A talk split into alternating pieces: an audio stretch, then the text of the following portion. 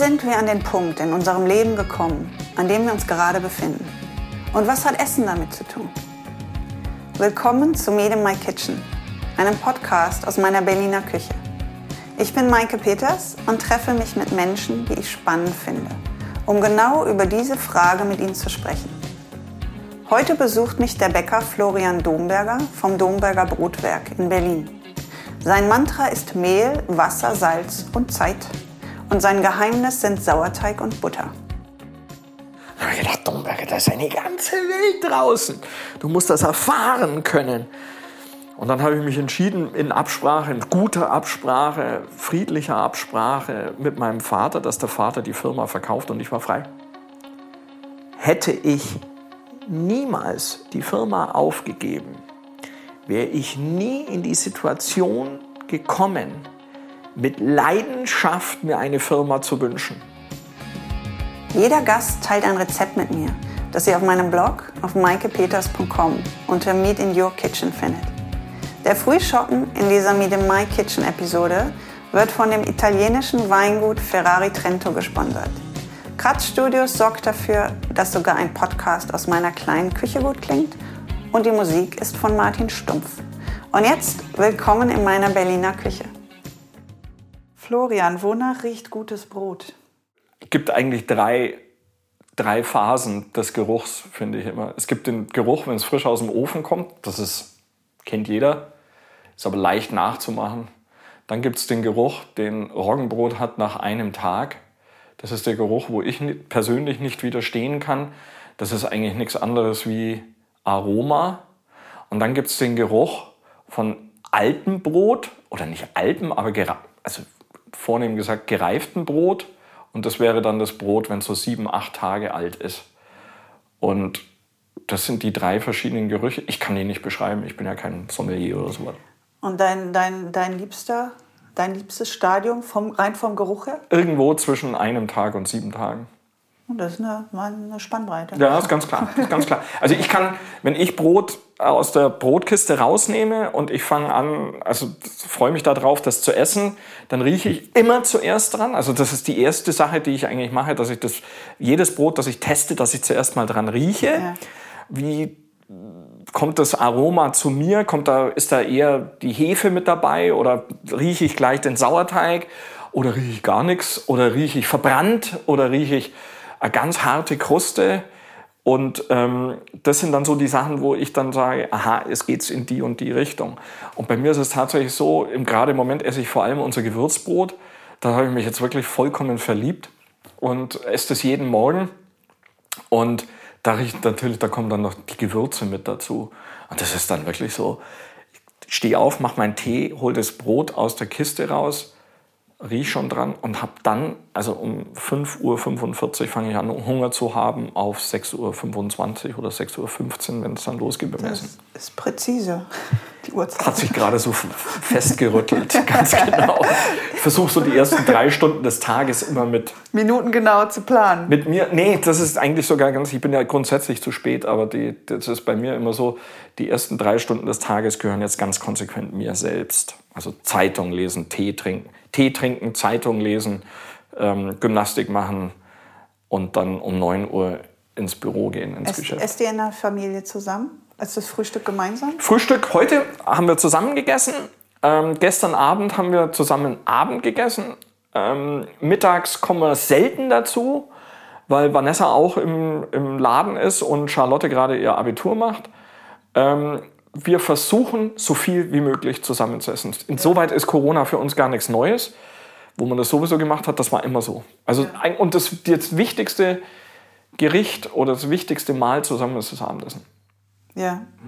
Ähm, weshalb? Weil dann jeder noch mal mehr Zeit hat und die Ruhe hat, vielleicht zu reden? Oder weil, das man, ja, weil man einfach Open End hat?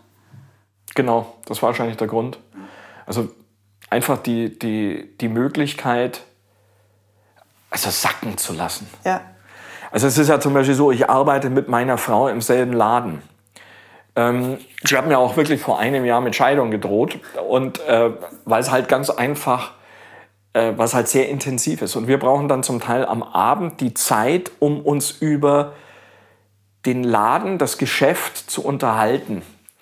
und über einzelne Kunden oder eine Kundin, die das und das verlangt hat oder gemacht hat oder uns was Gutes getan hat oder wie auch immer. Oder also das ist, muss verarbeitet werden. Ist dir das wichtig oder ist euch beiden, also, also dir und Vanessa, dir und deiner Frau? Das vier eigentlich wichtig, weil ja auch die zwei Mädels, also Franziska ist jetzt in der Schweiz, Charlotte ja. ist noch hier, macht ihr Abitur und die arbeiten ja auch im Laden und wir wissen immer, von wem wir reden. Ja. Also wir kennen alle Leute. Ihr seid die Dorfbäckerei in so, so, so, ist es. Also es ist ja wirklich so. Wir, wir, viele kennen wir mit Namen. Ja.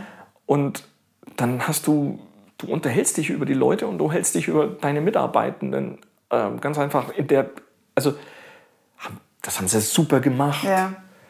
Also da hat sich Ben wirklich selbst übertroffen, als er den Zopf jetzt ohne Hefe nur mit Sauerteig gemacht hat. Da bin ich ja so, also da ist man ja dann auch stolz auf die. Ja. Das, also, genau. Ich habe das immer als ein enormes äh, Geschenk empfunden in äh, meiner Familie. Meine Mutter und mein Stiefvater, die haben auch zusammen eine Firma, eine Möbelfirma gehabt. Meine Mutter führt die noch weiter nach dem Tod meines Stiefvaters. Und es ging immer, die Gespräche gingen halt sehr oft um, um das Geschäft. Aber ich habe das nie als was Belastendes empfunden, sondern ich fand das immer sehr stimulierend. Und ich fand das auch so, okay, wir könnten jetzt irgendwelche Hobbys haben und uns darüber unterhalten, aber das hätte ja niemals die Relevanz und diese, dieses Feuer, wie diese Firma es hatte. Also ich verstehe, dass viele Leute sagen, mir ist das zu viel und ich brauche ab und zu so einen Cut und dann muss auch mal gut sein ich, vielleicht, weil ich damit aufgewachsen bin. Ich verstehe komplett, dass eure Gespräche um Kunden gehen, um die Bäcker gehen, um die Brote gehen, um, oh, da, heute haben die Brezeln gut geklappt, da haben sie nicht geklappt. Ich, ich finde das sehr stimulierend. Also ich fand das mal sehr befriedigend auch, diesen, diesen Teil. Äh, ja, dieses, dieses, das Arbeiten und Leben, nicht arbeiten, eins ist. Das, ich habe das nie, wollte das nie trennen. Ähm, ich wollte nie das Gefühl haben, nee, jetzt muss aber mal Schluss sein. War das also, für dich wichtig oder ist es für dich wichtig, ab und zu mal einen Schlussstrich zu ziehen? Nein, um Gottes Willen. Ich will beim Arbeiten gar keinen Schlussstrich ziehen. Absolut. Also auch im Privaten dann, du brauchst. Ich, ich mache äh, das, was ich jetzt mache, ist ein Geschenk. Also ich bin in der Lage, das zu machen, was ich machen will. Für mich hat der Tag keinen Anfang, kein Ende, wenn es um sowas geht. Kann man natürlich sagen, da kommt vielleicht der hohe Blutdruck her. Aber es ist mir letztendlich, ähm, das ist jetzt das, was ich tun darf und tue. Und ich habe da, also ich will da eigentlich gar nichts anderes haben. Ja. Und mein Leben lang, muss ich allerdings dazu sagen, dass es Arbeit mit, für mich persönlich war Arbeit, dieser, dieser Begriff, nie mit Anstrengung verbunden, sondern ich habe bis auf ganz wenige Ausnahmen immer unglaublich gerne gearbeitet. Es war immer für mich der Lebensmittelpunkt. Ja. Also egal, was ich gemacht habe. Ich habe diese unglaubliche Fähigkeit, mich für jeden Scheiß motivieren zu können. Naja, du machst ja keinen Scheiß, du backst Brote. Außer Buchführung, ja. meine, du hast das ja schon clever. Man hat ja die Wahl. Man kann sich ja Felder aussuchen, ja. Ähm, wo man das Gefühl hat, das trifft vielleicht 60, 70, 80 Prozent seiner Talente und auch dessen, was man, womit man gerne seine Zeit beschäftigen möchte. Und egal was, jeder, jeder Job hat immer Teile, die jetzt nicht so spaßig sind. Aber auch das, ich meine, es wäre auch, glaube ich, nicht gut für unseren Geist, wenn wir uns nur mit Dingen beschäftigen würden, die, wir, die uns immer leicht von der Hand gehen, die ähm, wir wahnsinnig gerne machen. Also ich finde so ein bisschen Herausforderung, ein bisschen Leiden ab und zu muss, muss auch dabei sein.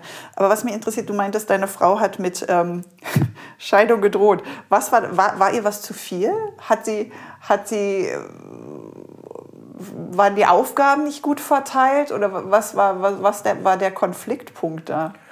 Also da gab's, also da gibt es eigentlich mehrere Konfliktpunkte. Der Punkt ist, dass ich glaube, meine Frau nie damit gerechnet hat, dass sie nach ihrem ersten Job jemals wird wieder arbeiten müssen.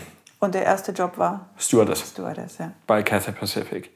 Und ähm, dann hat, war, waren wir ja lang in, in äh, Indonesien und in Australien und in der Schweiz und da hat sie den Haushalt geführt und hat das superb gemacht, aber hat das halt auf, das war ihr eigenes hm. Ding. Und, ähm, und jetzt kreuzen sich eure Wege. Und jetzt kommen wir nach Berlin und dann hat sie gar nicht nach einem anderen Job gesucht, sondern hat einfach angefangen, äh, in der Bäckerei zu arbeiten und da bin ich halt der Chef. Und dann haben wir uns, also gekracht, zum Teil so richtig, da fetzt es dann richtig, Ja. weil meine Entscheidung ist halt meine Entscheidung und da lege ich auch Wert drauf. Und deine Entscheidung ist die finale Entscheidung. Äh, i- äh, eventuell ja, aber vor allem ist es halt so, ich bin dafür verantwortlich. Und wer verantwortet, der muss auch führen dürfen. Und das war halt die eine Sache.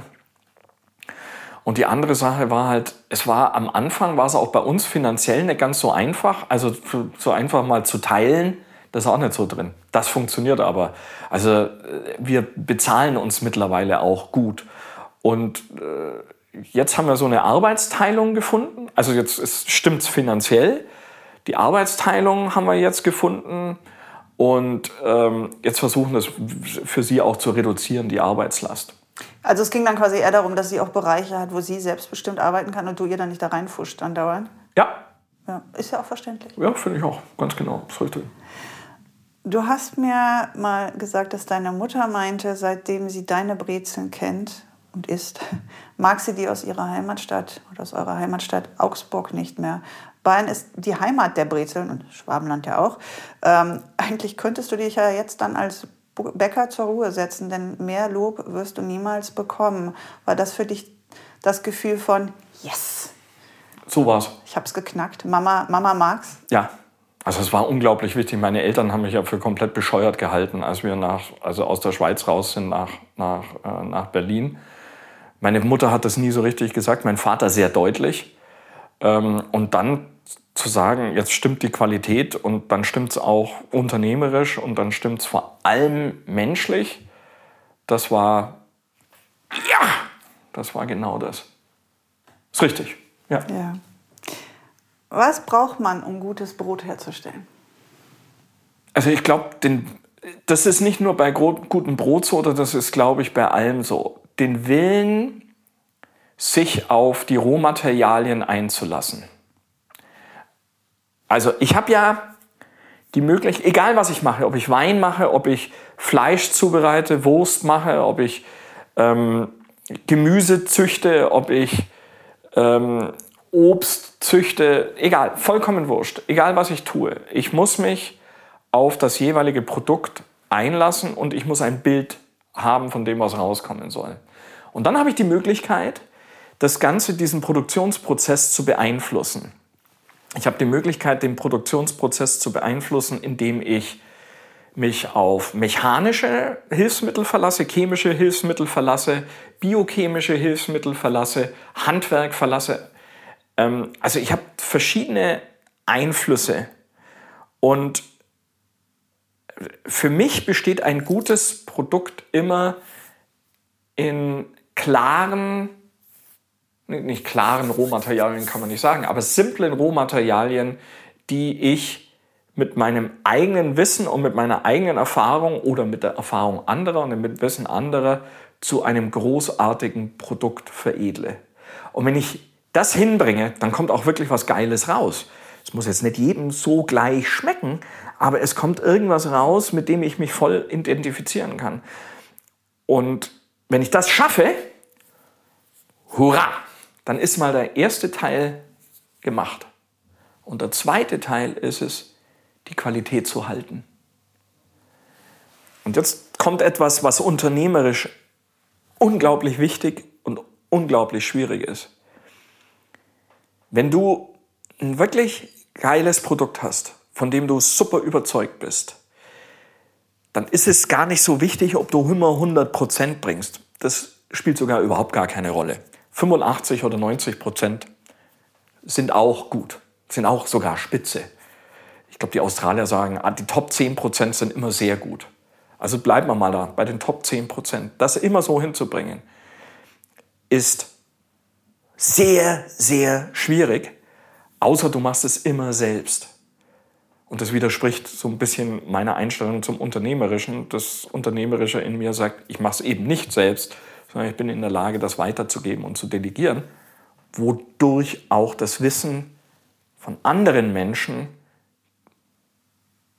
ja, erweitert wird, wie man dann gute Produkte herstellt. Aber wie, wie schaffst du es, gerade wenn du nicht komplett immer die Kontrolle hast, wie schaffst du die Qualität zu halten? Was ich glaube, ja, man muss einmal muss man durchbrechen, hast du jetzt geschafft.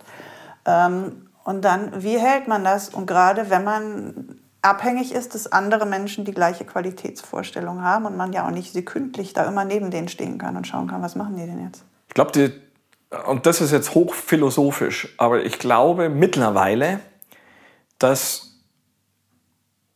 also erstens mal ist es, sich zu konzentrieren auf wenige wirklich ausgezeichnete Produkte. Nummer eins.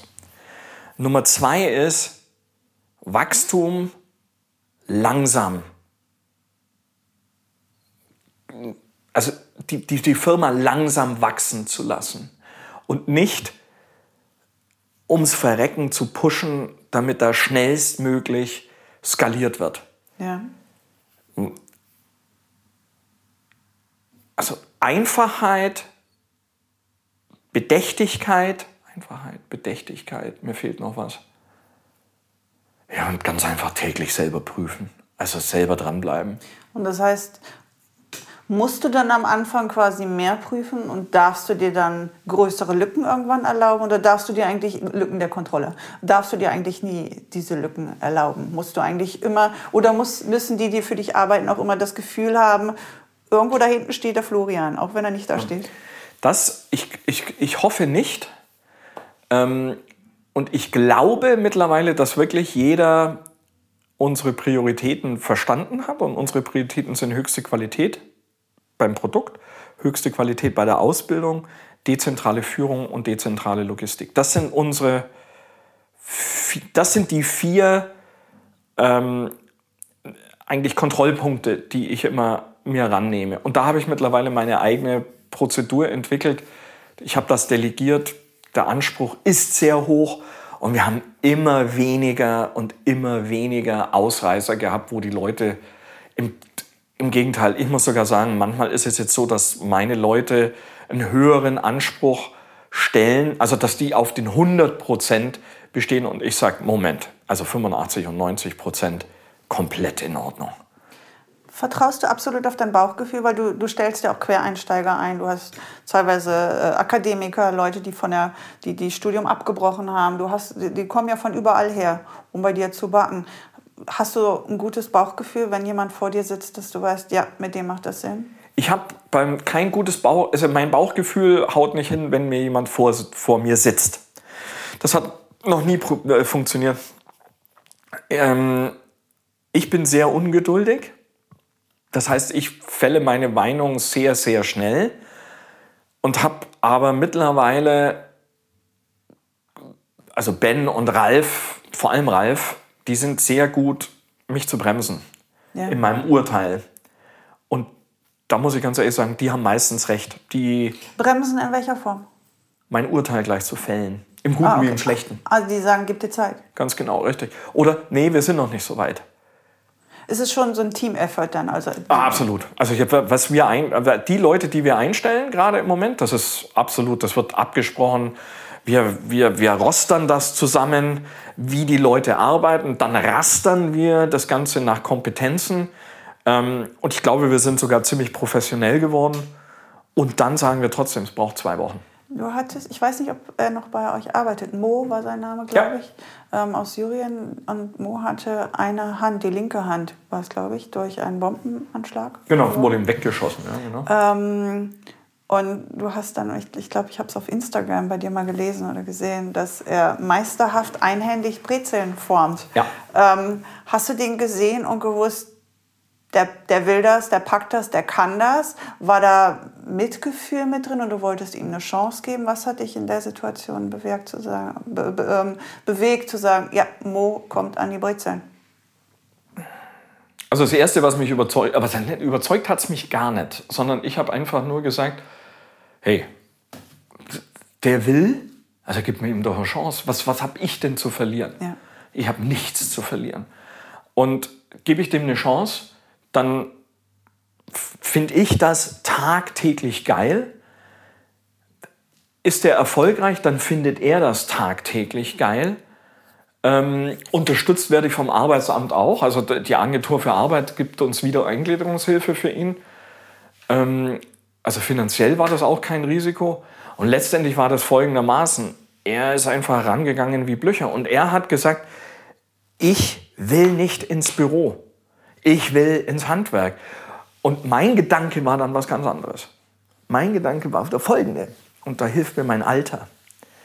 Als ich Anfang der 70er noch durch Augsburg gegangen bin, mit meinem Großvater. Du bist Jahrgang, Entschuldigung? 66. Ja. Und als ich ein kleiner Junge war und bin mit meinem Großvater durch Augsburg gegangen und mein Großvater hat Leute getroffen, dann hatten, ich würde mal sagen, 10, 15 Prozent von den Leuten, die er getroffen hat, die hatten nur ein Bein, ein Auge, einen Arm, eine Hand, vielleicht nur neun oder acht oder sieben Finger, weil es waren alles Kriegsversehrte. Da glaubt doch keiner, dass die zum Umschulen gegangen sind, sondern die haben schön brav nach dem Krieg weiter in ihrem Handwerks ja. weitergearbeitet. Da gab es gar keine andere Wahl.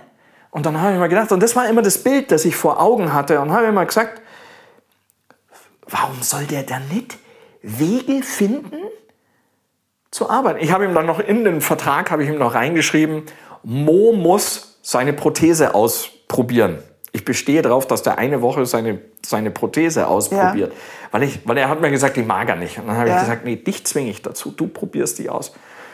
Und dann hat Mo halt einfach, ist ran wie Blöcher und hat einfach so schnell improvisiert mit seinem Stumpen an der linken Hand, dass ich gesagt habe, Domberger, halt den Mund, halt die Klappe mit der Prothese, der hat dich jetzt gerade eines Besseren belehrt.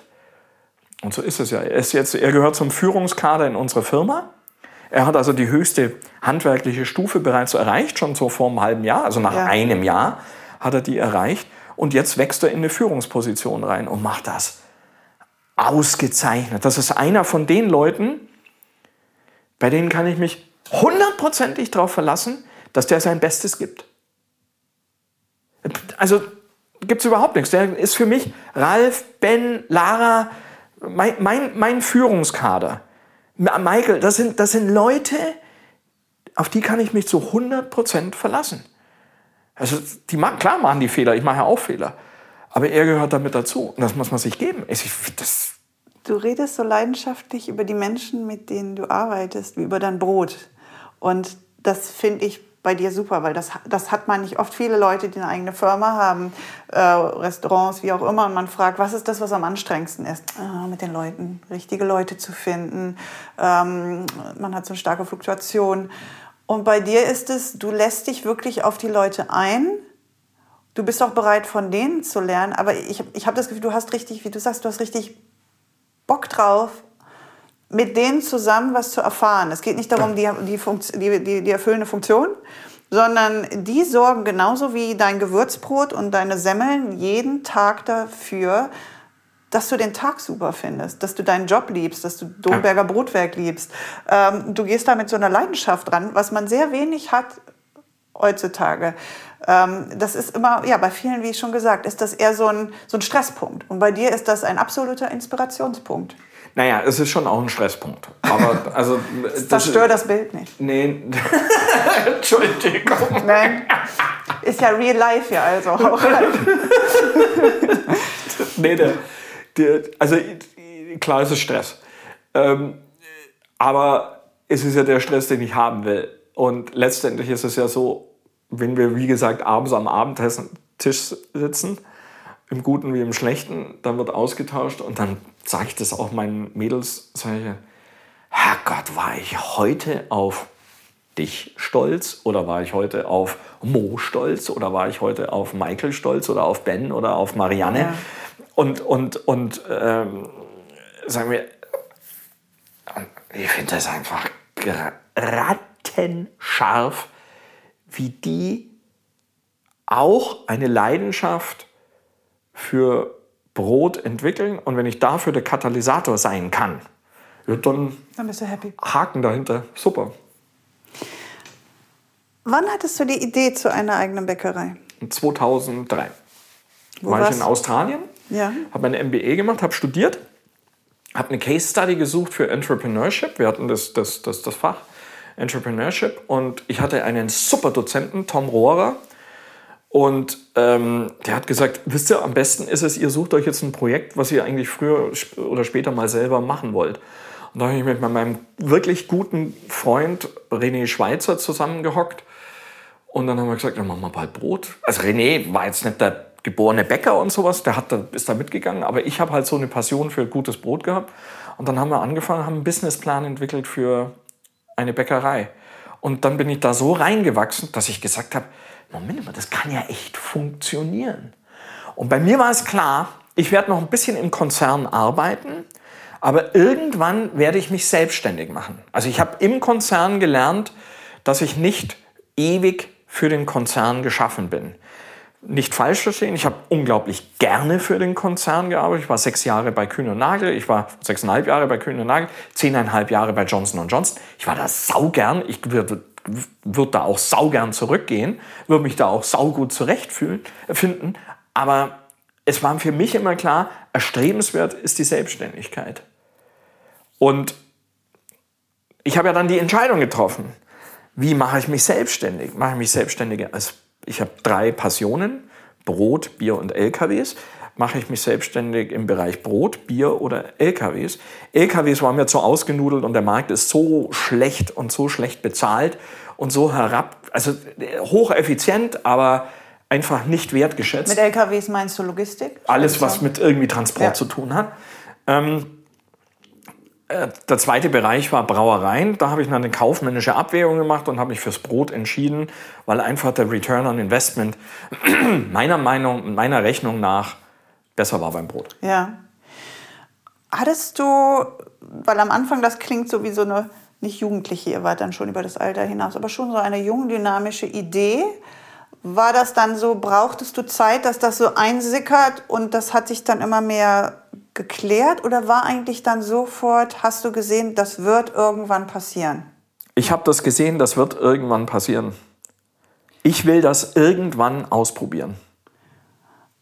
Und du hattest auch keine, hattest du Angst vorm Scheitern? Nein. Du ich wusstest, du, es wird passieren und du wusstest, es wird klappen? Nein, nein, nein. Die, die Möglichkeit des Scheiterns besteht immer noch. Aber ich habe gerade im Konzern eines gelernt, ähm, das versuche ich übrigens meinen Leuten jetzt beizubringen, das ist, du musst immer, du brauchst immer einen Plan B. Und ich habe mittlerweile Plan C und Plan D für mich entwickelt.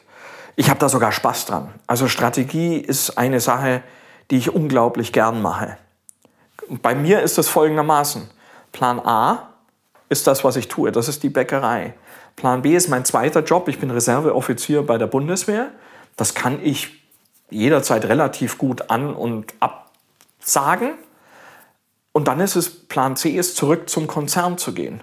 Aber ich, ich habe da keine Berührungsängste. Ja.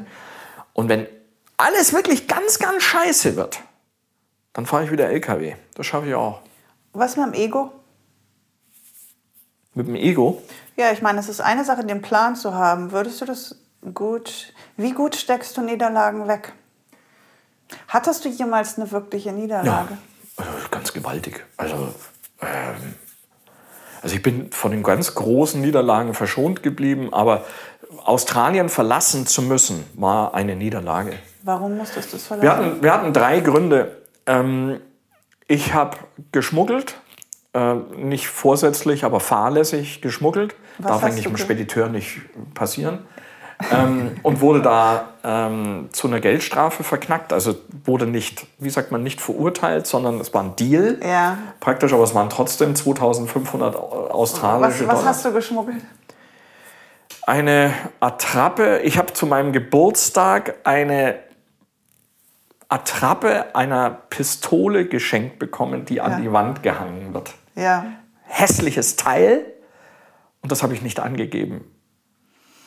Und die haben das gefunden. Ich habe gedacht, es sei es irgendwas zu essen gewesen oder irgend. Nein, es war ein Geschenk. Es war schlecht verpackt.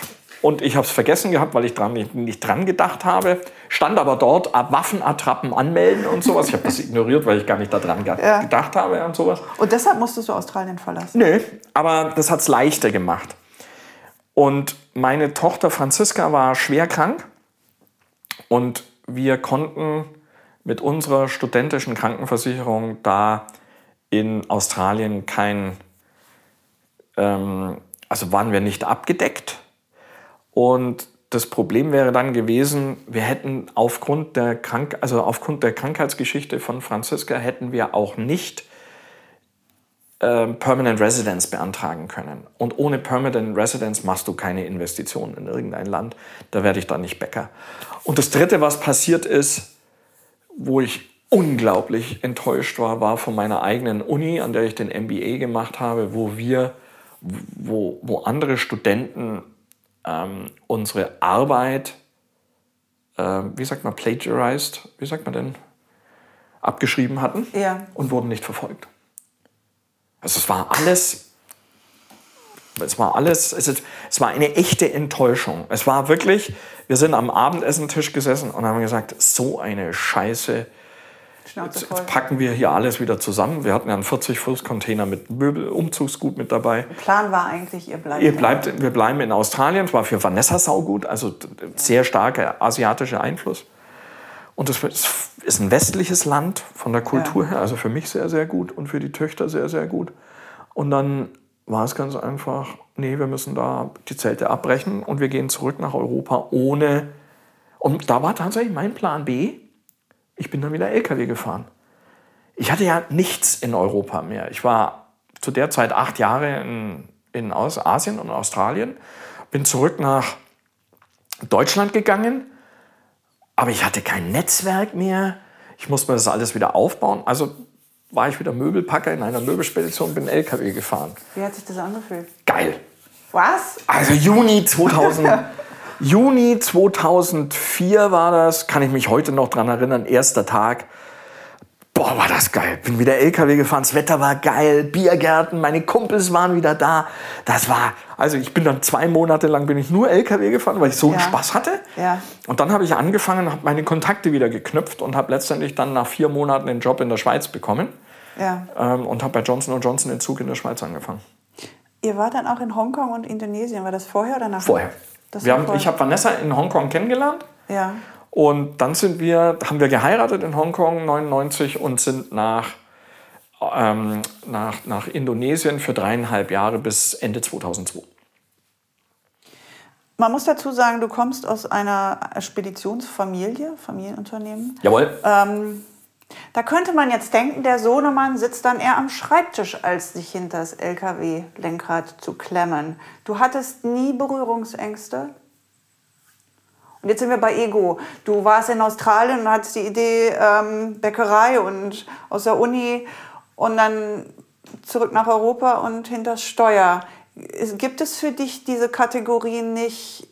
Oder bist du vielleicht gar nicht damit aufgewachsen? Nee, der Junge hat studiert, der muss dann auch äh, einen Bürojob haben oder muss, muss eine höhere Funktion haben. Widerspricht mir.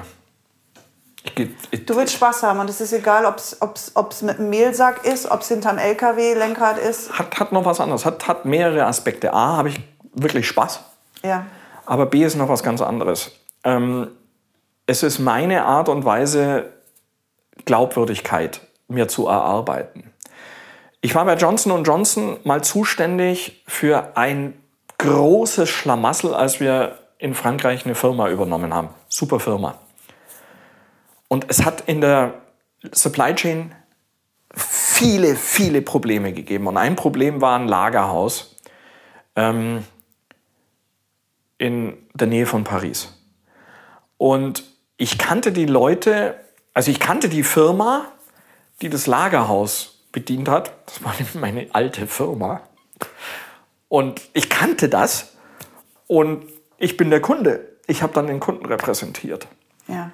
Und was ich gemacht habe, ist ganz einfach der einzige Art, die einzige Art und Weise, die ich kenne. Ich bin nicht in das Lagerbüro gegangen, sondern ich habe mir einen Palettenwagen geholt, also einen Hubwagen geholt und habe angefangen, Paletten zu schieben. Habe mein Französisch sofort sprunghaft verbessert, weil ich mit Lagerarbeitern Französisch gesprochen habe. Und das war zuerst, haben die mich angeguckt, ich gesagt, der repräsentiert den Kunden, das kann ja wohl nicht sein. Aber nach drei, vier Tagen haben die gesehen, der meint das ernst der zählt wirklich Produkte. Der kümmert sich um die Speditionsaufträge, um die Frachtbriefe und guckt, dass das da wirklich hingeht. Und der ist nicht da, um uns zu kontrollieren, sondern das Interesse von dem Typen mit den kurzen Hosen und den australischen Schuhen ist, das Produkt zum Kunden zu bringen. Und ich habe da ja auch keinen in die Pfanne gehauen, sondern ich habe ganz einfach gesagt, das ist das, was ich feststelle. Und ich hatte halt dieses Privileg, auf on Speed Dial, wie man so schön sagt, war der Geschäftsführer von dem, von der, äh, von dem, von dem Unternehmen, dem Johnson Johnson Unternehmen in Frankreich. Und sein Name war Will und dann habe ich Will angerufen und habe gesagt, Will, ich habe das folgende Problem und dann war das gut. Ich war das Bindeglied, aber ich habe mich nicht ins Büro gesetzt, weil ich das nicht, nicht wollte, sondern ich wollte, dass die unten in der Lagerhalle verstehen, um was es jetzt eigentlich geht. Sprich, es ging weniger darum, dass du verstehst, was da passiert, sondern du wolltest denen etwas verstehen. Beides. Also ich musste ja auch mal lernen, wie arbeiten die. Mhm. Und letztendlich war es bei mir dann so ein Job, das wurde natürlich dann immer weniger mit unten, aber ich kannte die dann alle beim Namen. Und ich war Und dir ja, konnte auch keiner was vormachen, wenn, wenn, du, wenn irgendetwas nicht funktioniert hat. So ist es. Ich bin runtergegangen, ich gehe dann runter und lese die Barcodes selber ab. Ja und versichere mich, und das baut dann diese Glaubwürdigkeit auf. Der weiß, von was er redet. Der vertraut uns. Und wir müssen ihm vertrauen, wenn er sagt, da ist was falsch, dann ist da was falsch. Also nicht dieses, dieses sehr menschliche. Bei Offizieren heißt das von, also bei deutschen Offizieren heißt es, oder hieß es immer schon, von, führen von vorne. Ja. Und das ist bei mir, das hat mir mein Vater beigebracht, das habe ich bei der Bundeswehr gelernt, es war immer so. Es war immer dieses, immer nach vorne zu gehen, zu denjenigen, die die Arbeit machen, die kennenlernen und dann funktioniert das. Also dann, dann, dann baut sich dieses Vertrauen auf und dann kannst du dir auch auf die anderen vertrauen, dann kannst du die Geschichte auch erzählen. Und guck, Michael, ich kann jetzt, das, du hast jetzt nichts davon, dass ich da die Geschichte eigentlich erzähle, aber ich kann die Geschichte erzählen, weil ich es eben gemacht habe. Ich habe sehr viel davon, dass du die Geschichte erzählst. Die deckt sich, mit, deckt sich absolut mit dem, was ähm, Menschen aus älteren Generationen oft sagen. Menschen, die, die früher Deutschland hatte, hat ja den starken Mittelstand. Ja. Und ähm, ich, ich, komm, ich war immer von Menschen umgeben, die ihre Firmen in unterschiedlichen Größen aufgebaut haben und die immer in allen Bereichen wussten, was passiert, sich auch für nichts zu schade waren. Deshalb meine etwas, ähm, ähm, ja, die Frage, was ist mit Ego? Hattest du ein Problem damit, als jemand frisch von der Uni dazu kommen und jetzt dann nicht am Schreibtisch, sondern am Gabelstapler zu sitzen? Meine Frage zielte genau darauf ab, weil ich glaube, dass jemand, der das wirklich ernst meint mit einem Unternehmen, zum einen Spaß hat, wirklich alle Bereiche zu verstehen und mhm. auch abzudecken und auch, dass man weiß, man hat nur dann wirklich diesen kompletten Überblick, so ein Scheibchen rauszuschneiden, was halt Manager, die von außen kommen, meistens dann oder oft halt nur haben. Das ist, man hat dieses eine Scheibchen und alles andere ist Theorie. Ähm, fände ich erstens für mich persönlich wenig inspirierend, wenig spannend und ich glaube halt, dass das ein Problem vieler Firmen ist. Ich glaube, man, man muss alles verstehen können und dann kann man das Baby vorantreiben. Und dann ist es vielleicht, ja, ob man dann eine Bäckerei hat, ob man eine Speditionsfirma hat, ob bei meiner Familie eine Möbelfirma hat, ist dann zweitrangig. Man muss eine Faszination für das Produkt haben. Aber ich glaube, die Philosophie, die dahinter steht, was du vielleicht meinst mit von vorne ran, ähm, dass das die Strategie ist, dass das für Erfolg wichtig ist, aber auch für ein befriedigendes Leben. Also ja. Ähm, ich glaube, wenn man sich für irgendeine Arbeit zu schade ist, dann hat man nicht wirklich diese absolute Leidenschaft für dich, das, wo man da eigentlich ja. gerade, gerade drin ist. In, inwiefern hat dich das äh, geprägt, in einer Familie, in einer Unternehmerfamilie aufzuwachsen und in einer Familie, wo es um wo es um LKWs und, und Logistik und Speditionsunternehmen geht? Ich wollte das ja nicht. Ich wollte ja aus Augsburg weg und mir war Möbelspedition war mir einfach zu klein und Augsburg war mir zu klein.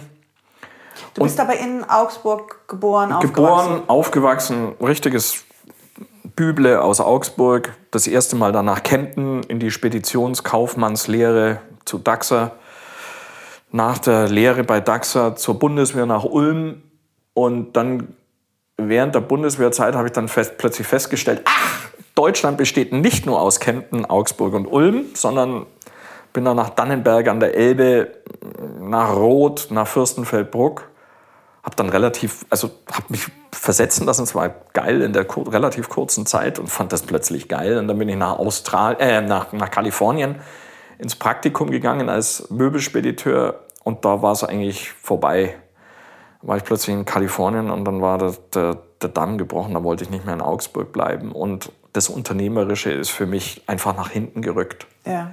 Und dann habe ich Verkehrsbetriebswirtschaftslehre studiert, dann bin ich mit lauter Leuten zusammengekommen, die mein Kumpel Schnackenberg in, in, in, in, in äh, Südafrika waren, andere waren in den USA, andere waren in Australien. Da habe ich gedacht, Domberger, da ist eine ganze Welt draußen. Du musst das erfahren können. Und dann habe ich mich entschieden, in Absprache, in guter Absprache, friedlicher Absprache mit meinem Vater, dass der Vater die Firma verkauft und ich war frei. Und dein Vater war unglücklich oder? Er war unglücklich, ja, aber er war auch komplett in Ordnung damit. Er hat dann einfach, er war 62 Jahre alt, hat gesagt, du, lasse ich die Firma, dann verkaufe ich die Firma, arbeite in derselben Firma, bleibe der Firma noch erhalten für drei Jahre, bin 65, kann in Rente gehen und gehe ich in Rente. Und das hat er ganz konsequent gemacht. Und jetzt kommt mein Ding. Hätte ich niemals die Firma aufgegeben, wäre ich nie in die Situation gekommen, mit Leidenschaft mir eine Firma zu wünschen. Ja. Das ist, das ist das, wo ich, das war dann so mittendrin, ich weiß das noch wie heute, war 2004 wieder zurück, also nach acht Jahren, habe ich mit dem Vater unterhalten und habe gesagt, Vater, ich möchte Unternehmer werden. Bin aus Australien gekommen, ich möchte Unternehmer werden. Und dann hat der Vater so gesagt, saß so auf diesem braunen Schuh, das weiß ich noch, äh, gesagt, weißt, das hätte schon einfacher haben können. Aber dann habe ich ihm genau den Satz gesagt und dann hat er gesagt, ja, stimmt schon, das ist schon so. Jetzt willst du es. Und damals war das halt vor allem, wenn man so will, der, nicht der familiäre Zwang, aber es war halt so dieses, es läuft eh in die Richtung. Und das hat dich genervt? Nee, ich weiß es nicht, aber es war halt einfach, die Passion war nicht da. Die Passion war da für was anderes. Ist dein Vater heute stolz? Ja, und wie? Und wie? Also er sagt mir das nur teilweise in seiner Verklausulierung, der ist Baujahr 35, das heißt, er, da gibt es ja weder Lob, da gibt es kein richtiges Lob. Ja doch, er sagt jetzt immer so Lob. Also ich schicke ihm immer unsere betriebswirtschaftliche Abrechnung, damit er was zum Lesen hat und die Bilanz und alles mögliche. Und dann kommt immer so, dann ruft er so an und sagt, du, ich lese das gerade, Lob. Wer geht nicht? Mutter kriegt die Brezeln und sagt, die sind besser, besser als die in Augsburg. Genau. Vater kriegt die Bilanz und sagt, Lob. Lob. Lob, ganz genau. ja, du hast es geschafft, ne? Also, bei dir, also es war tatsächlich so, die haben, ja, also sie haben ja beide gemeint, das ist eine komplett bescheuerte Midlife-Crisis-Idee. Aber irgendwo haben wahrscheinlich deine Eltern oder dein Aufwachsen schon so einen gewissen Grundstein gelegt. Ja. Ähm, wann kannst du dich daran erinnern, dein erster Kontakt mit Brot, Brothandwerk, die Bedeutung des Bäckers ähm, in, in Kindheitstagen? Oder wann hast du gemerkt, oh, das ist ja schon was, das ist nicht einfach da, das ist schon was Besonderes? Geht bei uns weiter. Es war immer für mich immer ganz ausschlaggebend, waren drei Sachen tatsächlich. Gute Wurst, also gute Metzger, gute Brauer, gute Bäcker. Ja. Ähm, Brauer habe ich immer mitgekriegt vom Vater zuerst, dass das eine Bedeutung hat. Weil der Vater auch ein echter begeisterter Biertrinker ist. Metzger war ganz, ganz klar. Wir, mein Onkel war einer von Augsburgs besten Metzgern, aber da gab es noch andere, die waren ausgezeichnet. Und bei den Bäckern war es tatsächlich so, also wir haben immer, ähm, wir sind immer zu den jeweils besten Bäckern, Metzgern und Brauern gefahren, um die jeweils besten Produkte einzukaufen. Und ich erzähle immer die Geschichte, ähm, die mir der Vater dann auch erzählt hat. Ähm, Weihnachten bei Dombergers, als er aufgewachsen ist, waren drei Männer, sein Bruder, der Vater und er. Und die sind zu Weihnachten in drei verschiedene Richtungen gefahren also es muss ja 1950er Jahre, drei Fahrzeuge fahren in drei verschiedene Richtungen über 50 Kilometer, um die jeweils besten Würste von den jeweils drei besten Metzgern zu holen. Also ganz ernsthaftes Geschäft. Einer fährt nach Ingolstadt, einer fährt nach Günzburg und einer fährt nach Bad Wörishofen. Das hätte ich beeindruckt. Das finde ich, find ich eine super Geschichte. Ja. Weil das würde ich auch machen. Also es ist Das wirklich so. heute? Ja, ganz klar. Also ich fahre dahin für die Wurst, ich fahre dahin fürs Bier. Äh, Genau das tue ich. Also das ist absolut. Und ich verstehe das, wie die Leute zu uns fahren und kaufen ein Produkt, weil sie sagen, die Brezel ist die beste oder das Roggenbrot oder das Beutebrot ist das Beste. Aber die Croissants, die hole ich bei, keine Ahnung, bei Albatros oder wie auch immer. Bei einem Ich anderen- alles bei dir. Sag mal so, wenn ich mich aufs Fahrrad schwinge und die halbe Stunde fahre, ähm, dann haue ich rein und esse wirklich alles bei dir. Aber ich, ich glaube, wenn man, wenn man damit aufgewachsen ist, mit diesem Bewusstsein, also ich habe das hier auch, ich meine, wir sitzen ja mitten in Berlin. Ich habe bestimmte Bäcker, da gehe ich, ähm, wenn ich jetzt nicht zu dir fahre, sondern was im Umkreis haben möchte. Bei dem einen finde ich den Haselnusskuchen mit Schokoglasur gut, aber es gibt einen anderen, da gehe ich hin, wenn es eine Haselnusstorte mit Mascarpone-Creme sein soll. Ein anderer macht ganz gute ähm, Hefe. Gebäcksgeschichten, wieder ein anderer ist gut für, für Kekse, ein anderer ist gut für weißes Brot, ein anderer ist gut für dunkles Brot. Ähm, und ich bin auch damit aufgewachsen, äh, dass man, das, das ist selbstverständlich. Und Ja. das ist für Außenstehende ist das manchmal wie, du fährst jetzt irgendwie mit dem Fahrrad zu zehn verschiedenen Stationen und du hast, könntest ja den Käse dann auch bei dem Laden kaufen, der, dem Delikatessladen, der das Brot hat, aber da ist irgendwie noch ein bisschen weiter, ist ein richtiger Käseladen und da ist dann der Comté, da ist dann noch mal ein bisschen besser. Und wenn man so aufgewachsen ist, macht das ja auch unheimlich viel Spaß. Also Ja. zum einen, es schmeckt besser und man schmeckt dann den Unterschied zwischen den zwei Comtés oder den zwei Broten sowieso. Aber das macht auch enorm viel Spaß. Also in meiner Familie ist das immer ein enormes Gewusel gewesen, wenn jemand in irgendwelchen Regionen ist, dass er dann auch irgendwelche Sachen mitbringt, sei es jetzt in Deutschland oder in Europa. Und das ist dann immer so ein kleines Fest. Dann kommt einer aus was auch immer und aus dem Norden bringt er dann den Aal und die Äpfel mit, den geräucherten Aal und die Krabben. Ähm, mein Stiefvater kam aus, aus Stuttgart und dann, wenn er an der Markthalle war, dann war er auch immer, wurde halt groß aufgefahren. Meine Mutter hat sich immer beschwert, dass viel zu viel ist. Wir waren alle immer froh, dass es viel zu viel war. Ähm, Und es ist dann auch so drin. Ich mache das heute auch. Ich kaufe dann, also wenn ich jetzt nicht so die Standardsachen einkaufe, sondern so Lusteinkäufe mal. Es ist grundsätzlich viel zu viel. Dann brauche ich auch viele Menschen um mich rum, die mir dann helfen, das zu essen. Aber das ist, das ist so drin. Da bin ich sehr, da kann man nur dankbar für sein, wenn man das hat. Ja. Und da kann man auch nicht mehr raus. Also wenn man da einmal so, so drin ist, dann, dann, ja, dann kann man da nicht mehr raus. Ich habe das jetzt festgestellt, dass es bei meinen Tochtern, es hat sich über meine Töchter bereits über, also auf meine Töchter übertragen. Ja, war es erfolgreich auch Ja, auf dem, absolut. auf dem super. Gebiet. Nee, wir fahren jetzt da und dahin. Da gibt es den besten Burger. Nein, den nehmen wir nicht, sondern wir fahren dahin, weil das ist der bessere Burger. Aber das ist eine halbe Stunde. Siehst du? Ähm, ich würde gerne noch ein bisschen über Brot mit dir reden. Ähm, 2016 habt ihr Domberger Brotwerk dann eröffnet. Eine gläserne Backstube habt ihr. Man sieht alles, was ihr da so macht. Was war der Beweggrund dahinter? Zu sagen, das ist alles transparent hier. Ganz, also ganz einfach ähm, die Tatsache, dass wir Vertrauen aufbauen wollten. Es war klar, dass wir relativ hohe Preise nehmen werden. Ähm, also müssen uns die Kunden und die Kundinnen vertrauen können bei dem, was wir tun. Und letztendlich habe ich mir immer gedacht, und das ist auch wahr gewesen, je mehr wir zeigen, was wir tun, desto weniger Probleme haben wir bei der Personalakquise. Die Leute finden es einfach interessant, wollen es auch machen und wollen es zumindest mal im Praktikum ausprobieren und dann Das heißt, die wollen so exponiert arbeiten. so ist ganz genau richtig. Und es, es, es erzieht auch unsere Bäckerinnen und Bäcker dazu, sich, dass sich ihr Berufsbild verfestigt. Dass sie also sagen, ähm, ich tue das, weil. Und da erklären sie sich. Und dadurch wächst auch das Selbstbewusstsein, Be- Be- Selbstbewusstsein bei meinen Leuten. Und ähm, sie kommen in so ein Zwiegespräch mit den, mit den Kundinnen und fangen an, mit denen über Brot zu reden. Und das mm, gibt uns wieder Glaubwürdigkeit. Ja, es ist ja eine dauerhafte Sichtbarkeit, die enorm anstrengend sein kann, die aber auch einen Fokus bedeutet. Nicht, ich gehe jetzt mal zwischendurch auf meinem Handy gucken, sondern nee, ich mache jetzt, ich, wenn ich die, die Brezeln forme, dann bin ich da vollkommen da. Das, dann bin ich da sehr, ja, in, in diesem Augenblick da, wenn ich das, das Brot, den Teig falte. Das sind alles diese, alles bekommt eine enorme Aufmerksamkeit und eine, und eine Bedeutung. Die halt, wenn man in irgendeiner dunklen, verstaubten Backstube im, im, im Hinterhaus ist, halt ähm, dann nicht so hat. Bei euch ist ja wirklich alles hat. Man kann auch nicht sagen, das eine ist jetzt wichtiger als das andere. Man versteht sofort, du kannst ein Element rausnehmen und alles bricht zusammen. Es mhm. ist ein komplettes, ja, ein, so ein kleines Universum, was da ist.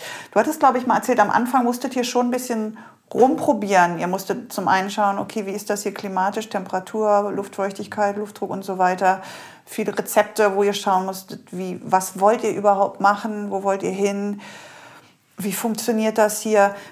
Wie, wie war diese Experimentierphase für dich? War das auch stressig? Weil logischerweise, das war ja, du hast ja nicht gesagt, wir backen jetzt mal ein Jahr lang hinter verschlossenen Türen, sondern ihr hattet ja direkt die Türen offen, die Kunden ja. da. Äh, hat dich das angespornt oder auch gestresst? Wie haben die Kunden reagiert?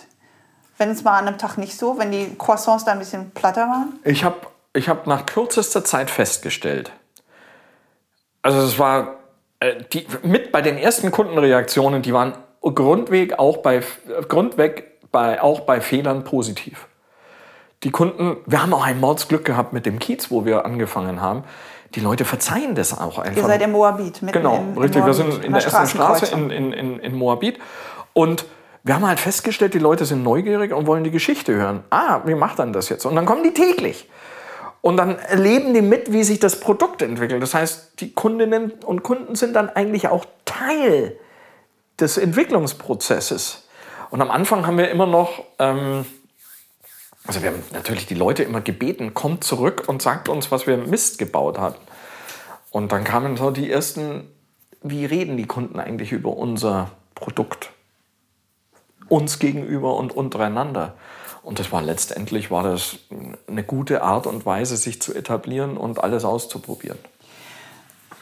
Wie waren deine Anfänge? Ich glaube, du hast ähm, Björn Wiese von der Bäckerei Wiese in Eberswalde. Das war dein ähm, dein, ähm, dein, der Anfangspunkt? Du hast bei ihm, glaube ich, ein Praktikum gemacht. Oder war das der erst, das erste Mal, dass du wirklich in der Backstube standest und deine Hände ins Mehl gehauen hast? Der 30. Januar war der, 30. Januar war der letzte Tag bei Johnson Johnson in der Schweiz. Welches Jahr war das? Äh, 2015.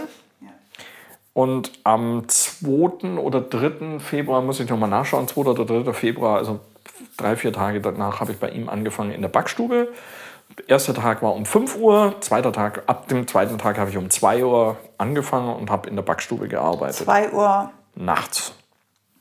Habe dann dort Teigaufarbeitung gelernt, habe dann Teig machen gelernt, bin dann an den Ofen gekommen ähm, und habe dann im November meine Fach- und Sachkundeprüfung bei ihm abgelegt. Also theoretisch wie praktisch, einfach gezeigt, dass ich backen kann. Ähm, das war immer so on und off. Dann habe ich die mobile Bäckerei gekauft im November 2015. Die mobile Bäckerei ist ein schweizerisches Militärfahrzeug. Von 1968. Von 1968, ganz genau, das bereits fertig als Bäckerei eingerichtet war. Also es war, wurde vom Militär als Bäckerei benutzt. Und das haben dann Björn und ich äh, praktisch im Januar 2016 eingeweiht und haben angefangen mit einer Tour durch Deutschland ähm, mit mehreren Bäckern gebacken und haben dann angefangen in Berlin und in Brandenburg mit der mobilen Bäckerei zu backen. Und haben da Produkte ausprobiert und Kundenfeedback eingeholt. Und dann habe ich im Januar, im, im, Entschuldigung, im Juni 2016 meinen Mietvertrag unterschrieben, habe angefangen, die Backstube einzurichten. Dann war Probebacken ab dem 1. August. Und am 18. Oktober 2016 haben wir offiziell den Betrieb eröffnet ähm, in Moabit. Wie stark ist Björn Wiese involviert im Brotberger? Oder wie viel Björn ist im, im Domberger Brotwerk? Also, ähm,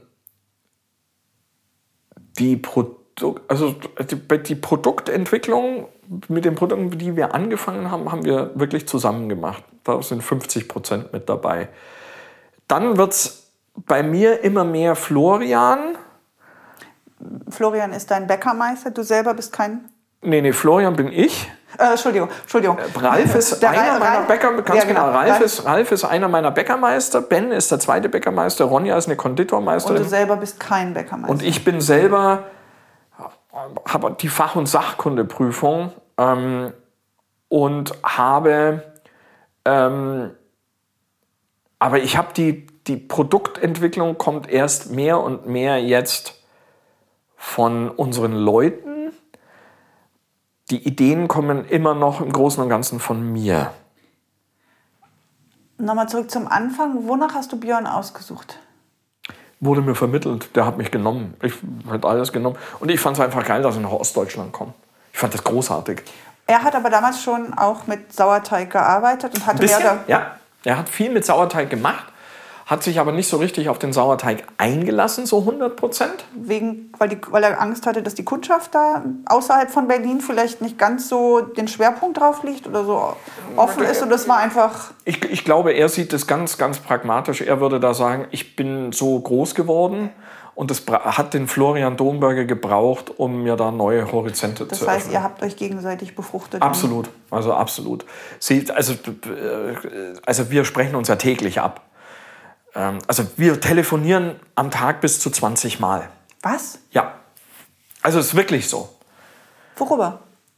Ich meine, er hat seine Bäckerei, die ja, ihr habt, ihr habt Überschneidungspunkte, aber ihr habt ja schon, das sind zwei verschiedene Unternehmen. Nee, also wir haben mittlerweile wir haben relativ viele Überschneidungspunkte. Wir benutzen beide die gleichen Mehle von den gleichen Müllern. Was sind nochmal eure Hauptlieferanten? Wir haben, wir haben äh, ja, das Beste ist ja, wir haben ja jetzt Brandenburger Roggen, der kommt von einem Feld von seinem Onkel. Von Björns Onkel kommt der Lichtkornroggen oder Hellkornroggen, ähm, den wir verwerten. Also er verbrauchte, da haben wir jetzt 60 Tonnen dieses Jahr. Jetzt haben wir neulich festgestellt, wir verbrauchen schneller, als wir es eigentlich gedacht haben. Aber er verbraucht den, den, den, den, den, den Lichtkornroggen, ich verbrauche den. Und ähm, dann haben wir, der wird vermahlen bei Rolle im Erz, Erzgebirge. Und da kaufe ich auch meinen Weizen. Und der Dinkel kommt von der Obeck ähm, aus Oberschwaben. Und, der, und er verwendet dieselben Materialien. Beim Salz sind wir es gleich, beim Hagelsalz sind wir gleich, beim Zucker sind wir gleich. Also wir haben große Überlappungen bei den, beim Materialeinkauf, also Rohmaterial. Ja. Dann bilden wir die Leute gleich aus. Also wir haben beide das gleiche Konzept eben miteinander entwickelt. Ähm, leihen uns gegenseitig mal den einen Bäcker oder die andere Bäckerin und ähm, sprechen uns ansonsten auch, wir haben auch die CBSC gegründet, die Craft Bakery Supply Chain, wie man in Berlin, Prenzlauer Berg ja sagen würde. Ja. Ähm, und äh, machen ganz einfach Geschäfte miteinander sozusagen. Haben uns beim Kassensystem abgesprochen, haben uns bei der EDV, also bei der IT abgesprochen.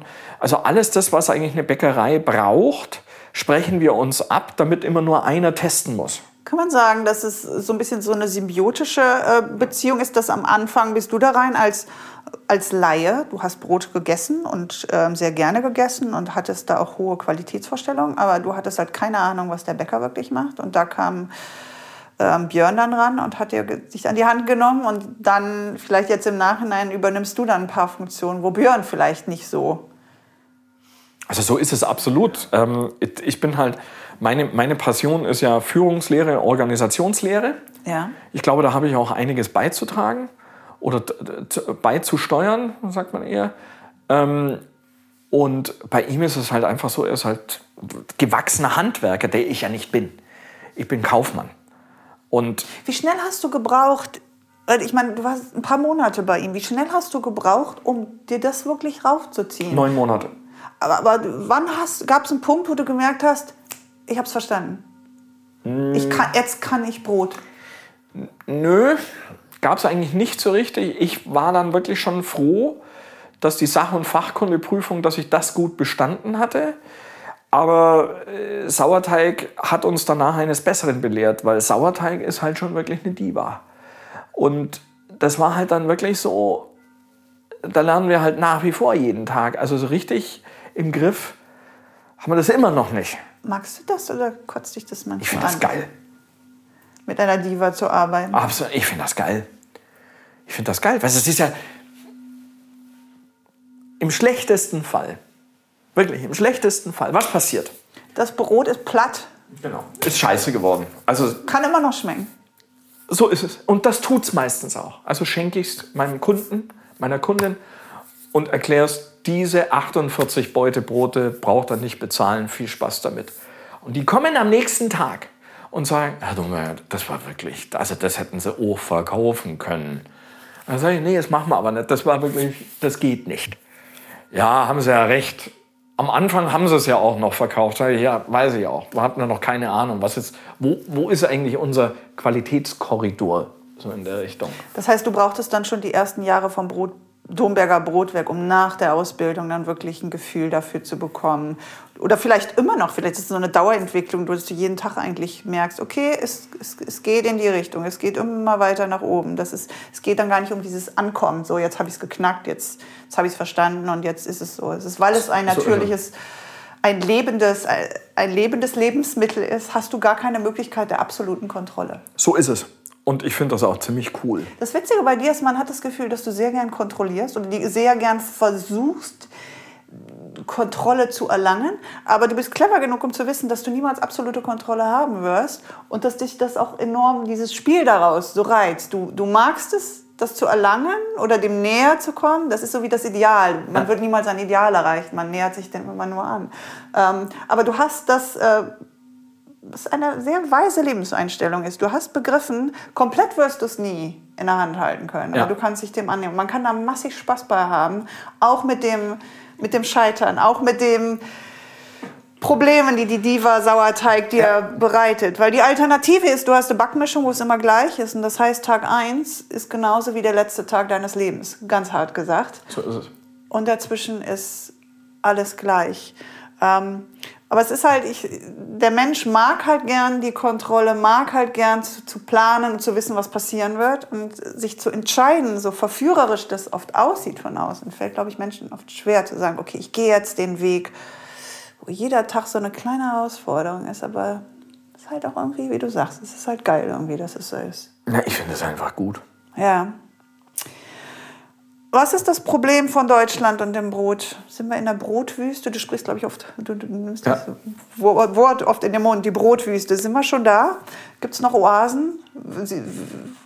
Sieht es nach Besserung aus? Oder es sieht, also ich finde, es ist absolut Besserung in Sicht. Wirklich. Es ist wirklich Besserung in Sicht. In Berlin finde ich das wirklich großartig. Die Brotstätte, Sironi, äh, La Maison, Le Brot, äh, Gorilla, jetzt war ich vorgestern bei Terz und habe mir das angeguckt, was die machen. Das sind, das sind wirklich Bäcker, die mit Stolz an die Sache rangehen, die sich auch auf Sauerteig, auf Fermentationsprozesse einlassen und die auch mit einem gewissen Selbstbewusstsein an den Markt rangehen und sagen, hey, Moment mal, hier muss nicht alles billig sein. Wir gewinnen hier den Wettbewerb nicht über den Preis, sondern wir gewinnen den Wettbewerb über die Qualität. Das ist genau die richtige Einstellung. Finde ich großartig. Müssen wir jetzt mal gucken, ob sich das im Rest von Deutschland auch. Das wäre die nächste Frage. Was ist dein Gefühl, genau. wenn du Berlin verlässt? Was mein Plan ist? Nee, dein Gefühl. Dein Pla oder dein Plan. Willst nee, du Deutschland nein. übernehmen? Nein, auf keinen Brot, Fall. Bäckereimäßig. Ähm, nee, nee, also die, äh, ich, da bin ich im Moment noch nicht so richtig. In Augsburg, in meiner Heimatstadt, weiß ich, da gibt es Companum, der macht richtig gutes Brot. Da gibt es noch eine ganz neue, die heißt, glaube ich, 32 Grad oder sowas. Ähm, die Bäckerei, die machen auch, also da haben wir an Weihnachten gehabt, ein ausgezeichnetes Baguette. Also da tut sich auch was. Ich habe mir vor ein paar Wochen ein Brot schicken lassen von Arndt Erbel. Sehr gut. Ja. Drei Kilo war das gute Ding, 40 Zentimeter, doch größer als ich gedacht hätte. Ich musste dann teilen mit Freunden und Nachbarn. War das der Gewürzleib oder was war das? Ja. Sehr gut. Äh, hat auch erstaunlich gut geklappt, weil ich meine, wurde gebacken, lag dann rum, wurde geschickt, kam vielleicht zwei, drei Tage später hier an. Sehr sauer im Geschmack. Ja. Ein paar meiner Freunde fanden es zu sauer, wo man auch gemerkt hat, ist, man kennt das halt nicht mehr so. Ja. Ich mag das Saure. Ja. War auch nach einer Woche immer noch super von ja. Geschmack sowieso, aber auch von, von der Textur her. Aber man kennt das nicht mehr so, das saure Brot. Der ist ja, also für mich ist er einer von Deutschlands besten Bäckern. Ist für mich, ich spreche immer, bei meinen Leuten spreche ich nicht von Arndt Erbe, sondern bei mir heißt er immer die Koryphäe. Ähm, ich finde ihnen ja einen, also er unterstützt mich auch, er hat mich auch unterstützt beim Aufbau. Er hat uns den ersten Ofen geliehen, weil unser Ofen zu spät dran war. Dann hat der Arndt ist kommen, also wir sind gemeinsam mit seinem Lieferwagen hergefahren aus Süddeutschland wurde der Ofen? Aus Dachsbach, ganz genau. Haben wir den wurde der Ofen hochgeschickt? Ganz nach, genau, ein winzig kleiner Ofen ja. auf Rollen, aber es war halt ein Ofen. Wir hatten einen Ofen da und konnten anfangen zu arbeiten. Es hat einen unglaublichen Spaß gemacht. Habe mir seinen Teigteiler geliehen Und dann konnten wir eigentlich loslegen. Und ich, ich finde ihn einen unglaublich großartigen Menschen. Und er ist natürlich einer von den Bäckern. Ich glaube, er bäckt jetzt in siebter Generation als Bäcker da in Dachsbach, der es vollkommen verstanden hat. Also der wirklich verstanden hat, um was es eigentlich geht. Der lebt das auch vor. Und der, also da, wenn man zur Ausbildung hingeht, dann lernt man richtig gut backen. Ist im Handwerk der Gemeinschaftsgedanke stärker vertreten als in anderen? Leider überhaupt nicht, finde ich. Weil viele Geschichten, die du erzählst, da ist es, das es wirkt so wie ein sehr ein Fluss aus Geben und Nehmen und Unterstützung gar nicht viel Konkurrenzdenken. Also ich glaube, das hat, also äh, eins ist ganz sicher, der Arndt ist ein guter Netzwerker, Björn ist ein begnadeter Netzwerker und ich glaube, ich bin auch nicht ganz schlecht. Und wir haben einfach, äh, also ich bin in einem sehr im winzig kleinen Netzwerk. Ich tausche mich oft aus mit dem Alfredo Sironi aus der Markthalle 9 mit seiner Bäckerei. Ich tausche mich oft aus mit Magnus Grubbe, Brotstätte, Prenzlauer Berg. Ähm, mit Björn täglich, mit Arndt häufig. Ähm, ab und zu mit noch zwei, drei anderen Bäckern in Deutschland. Aber das ist es auch. Zwischenfrage, es waren jetzt alles Männer. Ja. Woran liegt das? Das dauert noch ein bisschen. Dauert noch ein bisschen. Wir haben mehr Frauen mittlerweile bei uns als Männer. Also wir stehen ja, gerade bei den Quereinsteigerinnen ist es wirklich so, dass das Handwerk an Bedeutung gewinnt. Und äh, ja, wir haben mehr Frauen als Männer. Und die werden irgendwann mal bei uns fertig sein, dann können die sich selbstständig machen. Also da bin ich optimistisch. Es dauert halt ein bisschen. Glaubst du, dass, dass Arbeitszeiten oft, obwohl du hast es ja auch geschafft, du hast ja auch gesagt, Nachtsarbeit und so gibt es bei euch nicht. Ja, du hast ja auch ein recht äh, komfortables Universum da, Backuniversum geschafft, so dass du gesagt hast, nicht du bist Sklave deiner Backzeiten, sondern du bestimmst, wann es so was gibt. Es. es gibt ja zum Beispiel bestimmte Backwaren, die gibt es dann erst nachmittags bei euch und noch nicht ja, morgens. so ist es. Also der Zopf, den ich mitgebracht habe, den gibt es tatsächlich erst um 16 Uhr. Ja. Das muss man auch können kenne ich, aber in, in Malta gab es, war das auch so. Es gab bestimmte Sachen, gab es da auch immer nur zu bestimmten Uhrzeiten. Und das ist, man fügt sich dem dann auch. Wenn man weiß, das und das ist nur an den Tagen da, oder habt ihr ja auch. Ihr habt ja, ich glaube, den Butterkuchen, was für mich der beste Butterkuchen ist, den ich jemals hatte. Danke. Bitte. Den gibt es, glaube ich, immer bei euch. Ja, gibt es ab 9 Uhr ihr, morgens. Ihr habt ja Buchteltage, ihr habt Schnecken, Schnecke hatte ich letztens zum ersten Mal und ich war absolut beeindruckt. Ich habe gemerkt, wie gut einer Schnecke zu viel Butter tut. Also zu viel. zu viel. Das, war, das Ding war durchgesüfft im Positiven mit Butter. Und ich glaube, dein Geheimnis ist nicht nur, also dein Mantra ist ja, du hast Mehl, Wasser, Salz und viel Zeit. Dein Geheimnis ist der Sauerteig, aber eigentlich auch die Butter. Das ist ähm, deine, all die, auch die, die Buchteln, der Butter, Butterkuchen sowieso, typisch deutsches Rezept die Schnecken auch, da ist so ein Ticken mehr dran. Es ist mhm. so, wie wenn Oma gekocht hat oder meine Mama auch. Da ist so ein Ticken mehr Butter dran, als man das vielleicht so mancher machen würde. Aber genau das ist dann der Grund, warum es so richtig, richtig gut ist. Das kommt übrigens vom Wiese. Also das habe ich vom Wiese gelernt. Ja, der haut Absolut. Auch, der Nein, der hat einfach gesagt, da muss mehr ran. Ja. Und dann macht man halt mehr ran. Fand ich bei den Amerikanern, also ich habe es von den Amerikanern gelernt. Ja. Die Schnecke kannte ich auch eher aus amerikanischen Rezepten als jetzt aus süddeutschen. Vor ein paar Jahren haben die mich eher da wieder rangeführt. Und äh, als ich dann ein paar Rezepte ausprobiert habe, war eigentlich, es steht und fällt mit der Butter. Und das muss richtig, das muss, wie bei der Buchtel ja eigentlich auch. Es gibt ja viele Hefesachen, die brauchen ordentlich. Und das ist im Französischen dann auch, die Brioche halt, hast du es auch. Manchmal ähm, ist dann ein bisschen zu viel genau richtig. Ähm, was glaubst du, warum wir gerade so einen Hype haben ums, ums Brot? So Tempel, wir haben jetzt ein paar neue Tem Brottempel in Berlin auch mit langen Schlangen. Ähm, und auch speziell beim Sauerteig, diesen, diesen Hype. Jetzt in Corona-Zeiten hat man das ganz stark gemerkt. Was glaubst du, was ist die Sehnsucht, die dahinter steht? Ist es nur der Geschmack? Nö, also ich glaube schon, dass Brot ein Ereignis ist also, äh, also das eine ist Corona geschuldet, das andere ist äh, einfach gewachsenen Qualitätsbewusstsein geschuldet. Corona haben wir eine Verantwortung gegenüber unserer Community. Und das ist geiles Produkt, geiler Punkt im Tag, der ansonsten eher von Heimarbeit oder Homebüro, nee, Heim, äh, Homeoffice. Danke, bestimmt ist. Ähm, und da gehe ich jetzt mal zum Bäcker und gönne mir was, ein großartiges Brot. Das ist unsere Verantwortung, die wir haben. Wir müssen offen bleiben und müssen da uns extra anstrengen, dass die Leute ein Highlight haben. So ein Highlight haben. Ganz genau. Das ist unsere Verantwortung. Das andere ist das gestiegene Qualitätsbewusstsein. Und das hat damit zu tun, dass wir ganz einfach in Vorlage gehen und uns mehr Zeit nehmen und dafür auch mehr Geld nehmen. Und ähm, dass wir einfach, dass wir sagen, wir sind keine Preisführer, sondern wir sind Qualitätsführer. Wäre eigentlich schön, wenn es das in anderen äh, Lebensmittelbereichen auch geben würde, wenn Fleischereien wieder einen anderen Fokus bekommen, dass man sagen könnte, da gehe ich hin für die Leberwurst, da gehe ich hin, ähm, um, um mir den Kochschinken zu holen. Und hier, man ist ja schon froh, wenn man überhaupt Orte hat, wo man hingeht, wo man, ähm, also man, ich finde, da kann man eigentlich schwer wählerisch sein in, in Berlin, bin ich jetzt mal ein bisschen gemein. Also hier ist es ja auch eine Wurstwüste. Ja. Ist so. Aber und, und, und meiner Meinung nach, ich kenne jetzt das Metzgerhandwerk nicht, aber bei den Metzgern und bei den Bäckern, du hast vorhin danach gefragt, was ist denn in Deutschland, also wie steht es ums Brot? Oder du hast es, glaube ich, anders gefragt, was ist das Problem der Deutschen oder ja, was ist das Verhältnis Was ist das Deutschen? Problem von Deutschland und dem Brot? Ja, also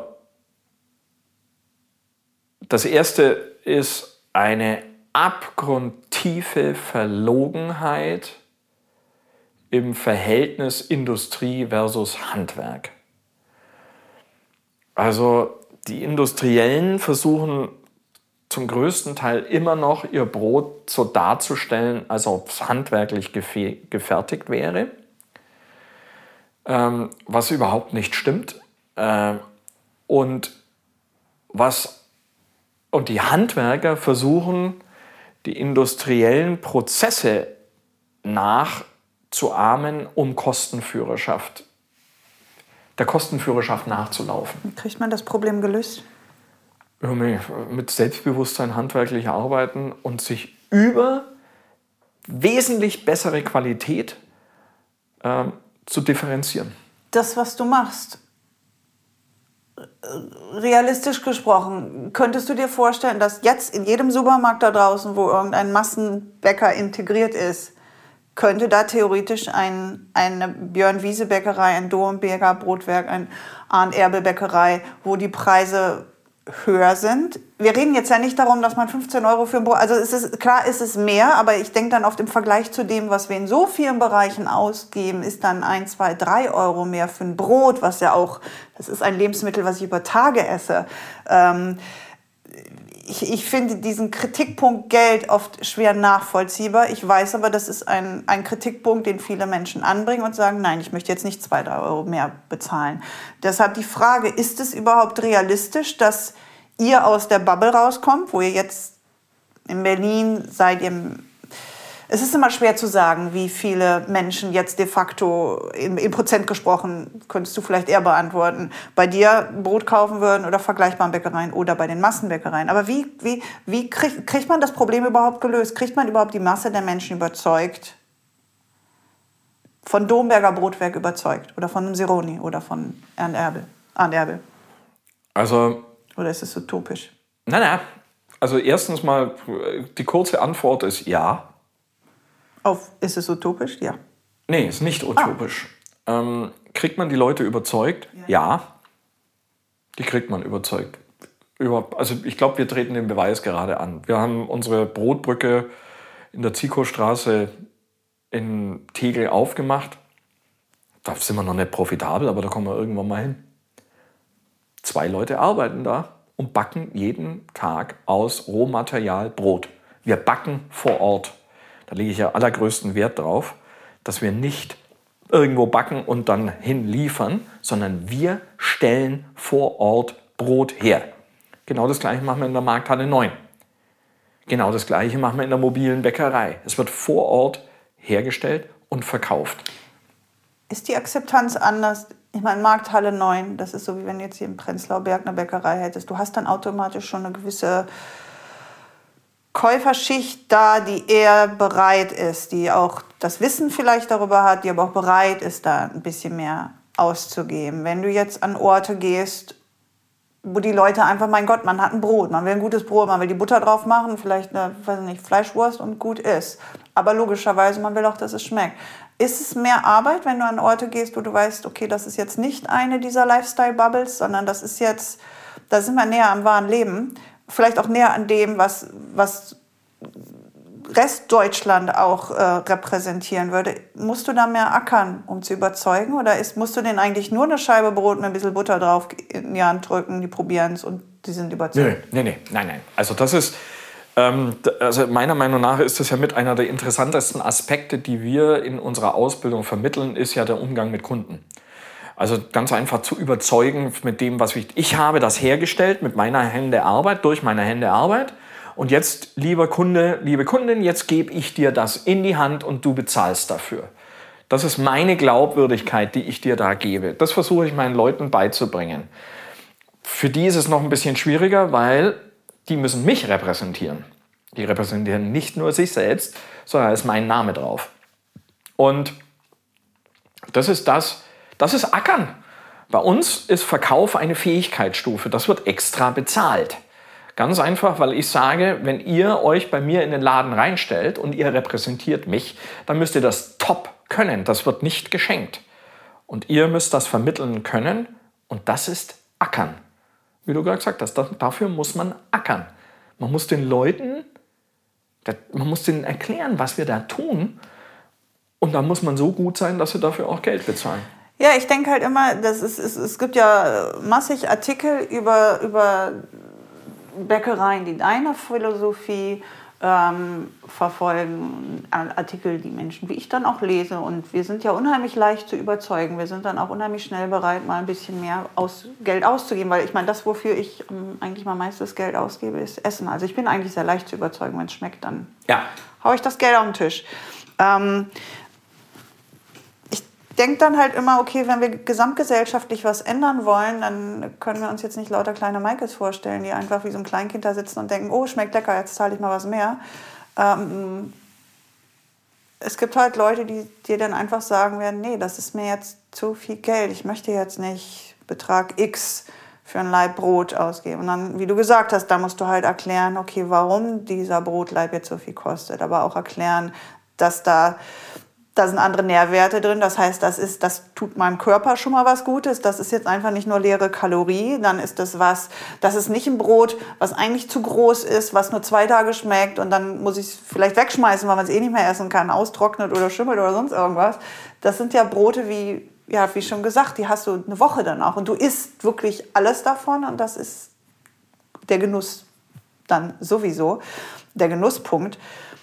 Ähm, ich denke, die große Aufgabe wird es halt sein, Menschen, die, wo das Thema Essen nicht so präsent ist jeden Tag, diese Menschen zu erreichen und die auf allen Bereichen, jetzt nicht nur beim Thema Brot, sondern beim Thema Landwirtschaft, beim Thema Fleisch generell zu erreichen und zu, äh, zu überzeugen und zu sagen, okay, es gibt bestimmte Produkte, die können wir vielleicht, sollten wir vielleicht gar nicht mehr haben in unserem Supermarktregalen, weil es einfach von der, von der Bilanz her überhaupt kein, von der Ökobilanz überhaupt keinen Sinn macht. Es macht auch keinen Sinn, dass wir so viel Fleisch essen, wie wir das halt lange Zeit gemacht haben, auch wegen der Ökobilanz. Ähm, aber da ist, man, es, es gibt so viel Diskussionen darüber, ja, wo ich manchmal nicht abschätzen kann, erreichen wir überhaupt die Leute, die wir erreichen müssen, um in einer großen Bandbreite eine, eine Veränderung zu bewirken.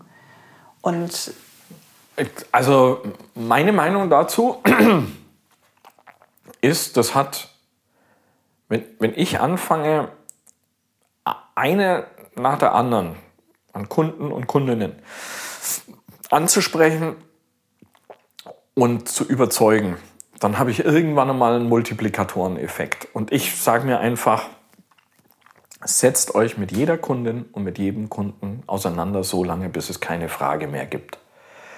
Und selbst wenn in dem Moment bei der Kundin oder bei dem Kunden keine Kaufentscheidung fällt, vergessen tun die das Gespräch nicht. Da bin ich mal ganz sicher. Ansonsten würden sie keine 20 Minuten. Wir haben ja Kundengespräche zum Teil 20 Minuten, halbe Stunde. Nicht mehr so häufig, aber früher war das immer so. Und die habe ich mir dann immer zur Seite genommen, außerhalb von Corona immer zur Seite genommen, habe beantwortet, bis es keine Frage mehr gibt. Und das vergessen die nicht. Das vergessen die nicht. Und das ist wie in der Politik. Da muss man dann von Haus zu Haus gehen, von Brot zu Brot sich durcharbeiten. Aber irgendwann hat das einen Effekt.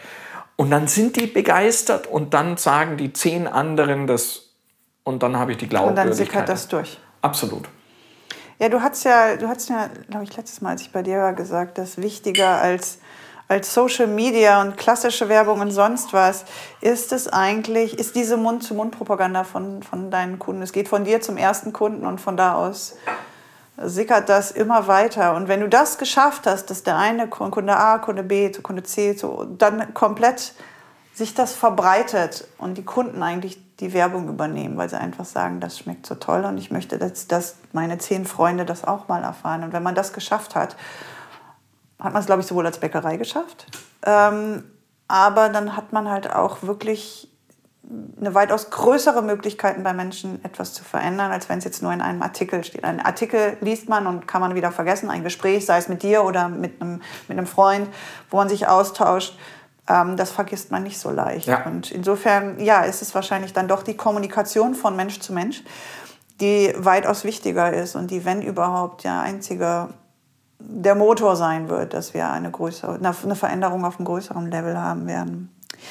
Ähm, kommen wir jetzt eigentlich fast schon zum Ende. Es ist ja so, dass jeder Gast mit mir ein Rezept teilt. Haben wir, glaube ich, noch gar nicht drüber gesprochen. Ich möchte dein Beutebrotrezept haben. Mhm. Das hast du mir schon mal gegeben. Und das würde ich dann gerne auf meinem Blog, auf maikepeters.com, mit unseren Hörern und Lesern teilen. Der Podcast heißt der Meet in My Kitchen und auf dem Blog gibt es die Meet in Your Kitchen Kategorie. Dafür werde ich dich dann auch irgendwann, wenn du mal Zeit hast, in deiner Bäckerei besuchen und schauen, wie, wie ihr das Beutebrot backt. Ich werde es aber auch hier bei mir einmal backen und zwar in einer Kokotte. Mhm. Sehr gut, das haben wir ja auch schon gemacht. Ja, und ähm, das wollte ich dann auch nochmal testen. Was, warum heißt das Beutebrot Beutebrot und was ist an dem Beutebrot so besonders? Also das Beutebrot, also das heißt Beutebrot, der Name kommt von, von Björn Wiese, was aus der Bäckerbeute rauskommt. Das ist also Teil des Produktionsprozesses, dass in der Beute der Teig gefaltet wird, gewendet wird, aufgezogen wird. Mhm. Dadurch fangen die, ähm, das braucht sehr lange Zeit, braucht also mindestens drei Stunden, manchmal bis zu sechs Stunden jede halbe Stunde aufziehen oder falten.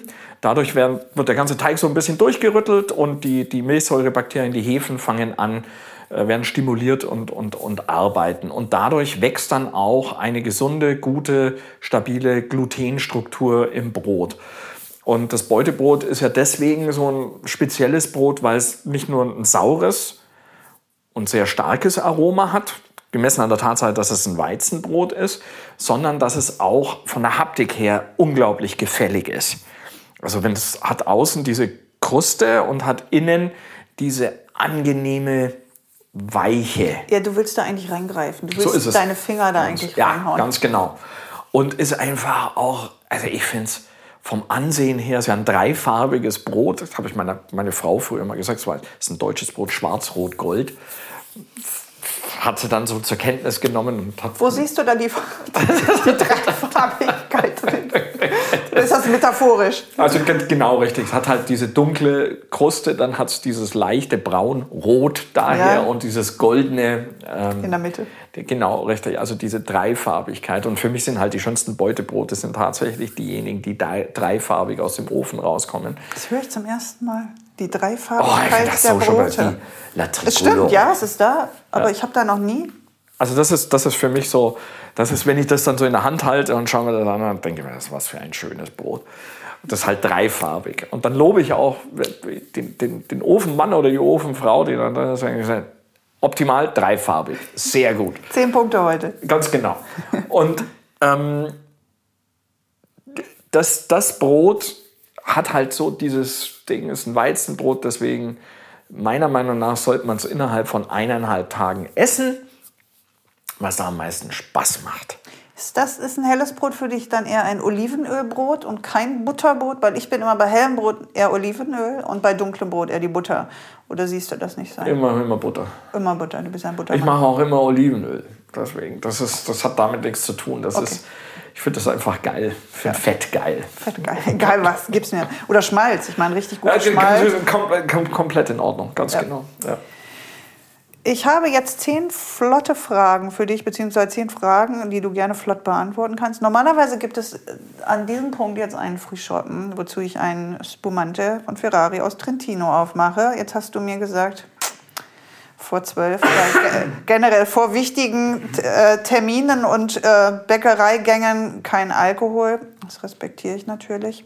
Deshalb machen wir das jetzt nüchtern hier. Ich hoffe, das geht auch so, ja. Ja, wir kriegen das auch so hin. Lieblingsessen. Was ist dein Lieblingsessen? Rindsrouladen. Gibt es ein Rezept von Meine Mutter macht die, keine Ahnung. meine Mama macht die Das ist, und das ist zum Indignieren gut. Erste Kindheitserinnerung, die an Essen geknüpft ist? Brot. Also tatsächlich, äh, Bäcker bei uns, Georgenstraße 13 in Augsburg, auf der anderen Seite vom Block, auf dem Kreuz, der Bäcker. Weiß ich nicht mehr. Da gab es Olympiadackel 1972. Das weiß ich noch. Was ist Olympiadackel? Es, die, die Olympiade war 1972 Ja, ja, und dann, in Deutschland. dann Da haben wir einen, dann einen, Dackel. Einen Dackel. Genau, und das war so eine Schaumspeise. Und den konnte ich mir leisten. Die gab's, für fünf Pfennig gab es die. Und das war der Bäcker auf der anderen Seite. Und ich bin da immer hingelaufen oder normalerweise hingeradelt und habe mir dann entweder Semmel geholt oder einen Oder die, Olympiadackel. den Olympiadackel. Ganz genau. Früher gab es auch diese, wo du Schaumstoff sagst. Es gab in rosa und weiß auch beim Kiosk dann, wo man sich so Süßigkeiten abpacken konnte, Ja. Schaumstoffbälle mit Kokosnuss drumrum. Auch, ja, ganz Die fand ich ganz toll, vielleicht, aber nicht in Dackelform. Das hatte eher so Wattepad-Form. ja, das ist, sind dann die anderen Kulinare, die eher industriellen kulinarischen Genüsse, die man als Kind dann noch auch des Öfteren hat. Wer hat dir auf deinem Berufsweg am meisten mitgegeben und was ist das? Wenn du eine Person und eine Lektion rausziehen musst. Ja, wahrscheinlich doch mein alter Herr. Der Vater, Der Vater. der sagt, wenn er, wenn er sagt Lob, Im Guten wie im Schlechten übrigens. ja, Ja, ja. Hat dich seine Kritik hart getroffen, wenn er Kritik? Nee, nee, nee. Also mein Vater, das weiß er auch, ist halt natürlich schon, war immer ein, ein starker Charakter. Und ähm, äh, da war dann zum falschen Zeitpunkt, äh, wenn ihm was nicht gepasst hat, dann war das schon sauhart. Also das muss man schon sagen. Und also ich bin als Kind nicht verzogen worden. Also ganz sicher nicht. Ich komme aus einer wohlhabenden Familie, überhaupt gar kein Ding. Aber äh, bis ich 20 war, wurde mir nichts geschenkt. Aber wirklich nichts. Ich muss mir alles erarbeiten. Und dafür bist du dankbar. Jetzt. Ich mache es jetzt anders. Also meine, also das war, das ist die, die, die, die Seite einer, einer harten Erziehung, die ich so nicht wiederholen, wiederholt habe bei meinen Töchtern. Also ich versuche da anders ranzugehen. Der Vater hat das aber, das muss ich auch dazu sagen, und das schätze ich eben an ihm, ist seine, ähm, sein Selbstbewusstsein, Fehler einfach jetzt äh, ähm, zu, äh, wie sagt man, zuzugeben. Er hat gesagt, dich habe ich damals zu hart angefasst. Du warst der erste Penisträger der Familie. Du solltest den Laden übernehmen. Ich wollte dich hart erziehen, damit du auf jeden Fall auf den richtigen Pfad kommst, wenn man so will. Ähm, und das war ein Fehler. Das hätte ich anders machen sollen. Die Einsicht ist ein, ein großer Schritt. Ja, meine Herren, ganz genau. Deswegen sage ich, es ist im Guten wie im Schlechten. Also es war damals, ich hätte ihn, ich hätte ihn ermorden können mit 18. Ich fand meinen Vater zum Kotzen. Ich fand das, ich hatte nicht einmal so richtig Angst vor ihm dann irgendwann mal, sondern ich habe mir immer gedacht, nach dem Motto, fuck you, ich mache es jetzt so, wie ich es gerne hätte. Ich warte jetzt auf meine Gelegenheit. Bin dann zur Bundeswehr gegangen, fand das geil, ähm, habe da mein eigenes Zeug gemacht, war viel unterwegs und so. Ähm, wurde dann immer, immer besser. Und letztendlich, als er da den Laden verkauft hat, da wusste ich auch schon, was du jetzt gerade weggibst, ist die Chance einer guten Übergabe. Weil der Vater, dann auch von seiner Denke her immer schon auf die Zukunft war. Ich übergebe das meinem Sohn. Und das hat er super strategisch auch durchgedacht. Das war, also, das war wirklich auch für mich dann hart, weil ich gesehen habe, Herrgott, der, der ist eigentlich gar nicht so, wie der vor. Wie du ihn mit 18 gesehen genau, hast oder richtig. Hast. Und das ist wirklich durchgedacht und das ist mich unterstützend mit einem klaren Ziel vor Augen. Ähm, und bei jedem Gespräch kommt es so mit. Und das sind Sachen, die ich sicher jetzt im Positiven von ihm gelernt habe. Ich meine, man sieht allein deshalb, dass er alles richtig gemacht hat, weil er dir die Möglichkeit gegeben hat, dass du deinen eigenen Weg komplett frei und selbstbestimmt gehst. Auch er, er hatte andere Vorstellungen, hat ja auch komplett das Recht dazu. Aber wenn man deinen Werdegang jetzt sieht und du hast dich, du hättest dich ja nicht freier entfalten können. Insofern ja. habt ihr euch aneinander gerieben wahrscheinlich, aber das hat euch beide dann auch zu dem gemacht, der ihr halt heute seid. Ja, ja, aber deswegen also, sage ich im Guten wie im ja, Schlechten. Ja. Wenn du eine Sache im deutschen Bäckerhandwerk ändern könntest, was wäre das? Die strikte Trennung von Industrie und Handwerk. Was würdest du gerne lernen, was du noch nicht beherrschst? Oh Gott. Jetzt habe ich. Oh Gott, jetzt gehen so viele, so kommt so viel Scheiße durch. Ist ja immer, hau raus. Sag. Panzer fahren. Frage jetzt nicht weiter nach. welches Land oder welche, du hast in vielen Ländern oder ihr habt in vielen Ländern gelebt, äh, welches Land oder welche Region fasziniert dich am meisten, wenn es um Essen geht? Wenn es ums Essen geht? Ja. Mit Malaysia, Spitze. Was war der wichtigste Rat? Jetzt haben wir schon über deine Eltern viel gesprochen. Ähm, den deine, also ein, der eine wichtigste Rat, den deine Eltern dir bei deinen. Müssen es meine Eltern sein? Nee, du kannst auch jemand anders nehmen. Der wichtigste Rat. Ich bin mal gecoacht worden von einem sehr, sehr guten Coach. 2013. Und, oder 2012 war das. Und der hat mir beigebracht, wie wichtig Freiheit ist. Also diese echte Freiheit. Was ich vorhin gesagt habe mit Plan A, B, C, D, hat er auf der einen Seite den Sinn und Zweck, dich im Leben nicht untergehen zu lassen und hat aber auf der anderen Seite diesen unglaublichen Effekt, dass du frei bist in deinen Entscheidungen. Muss ich nicht machen, mache ich was anderes. Also genauso. Und das hat mir Sebastian beigebracht, das war mein Coach.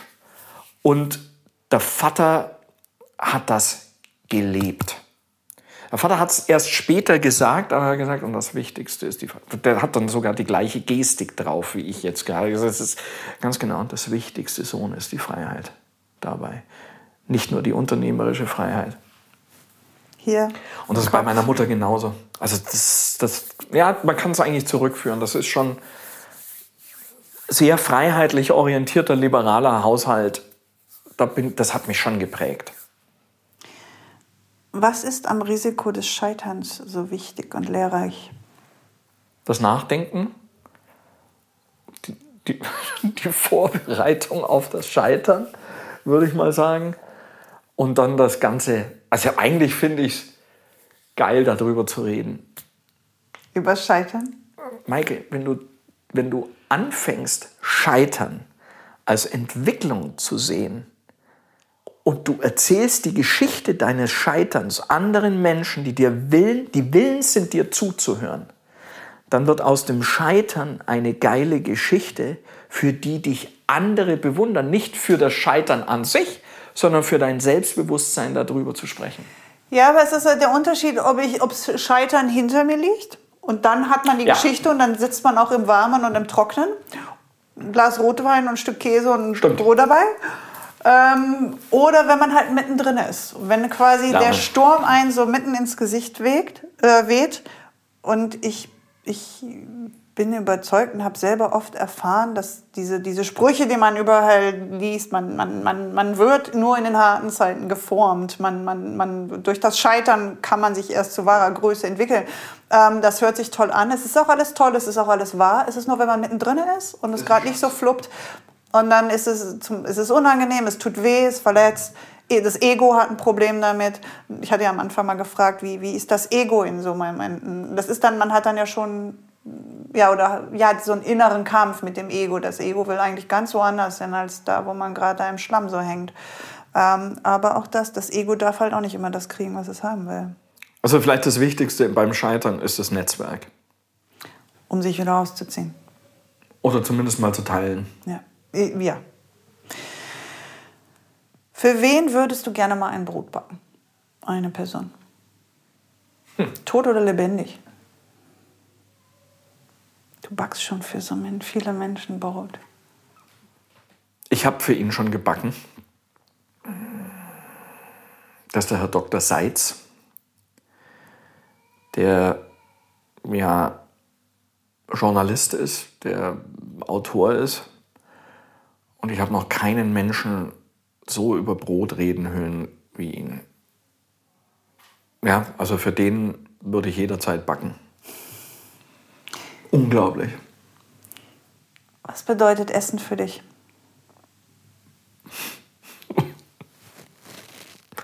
Ja, so ziemlich alles.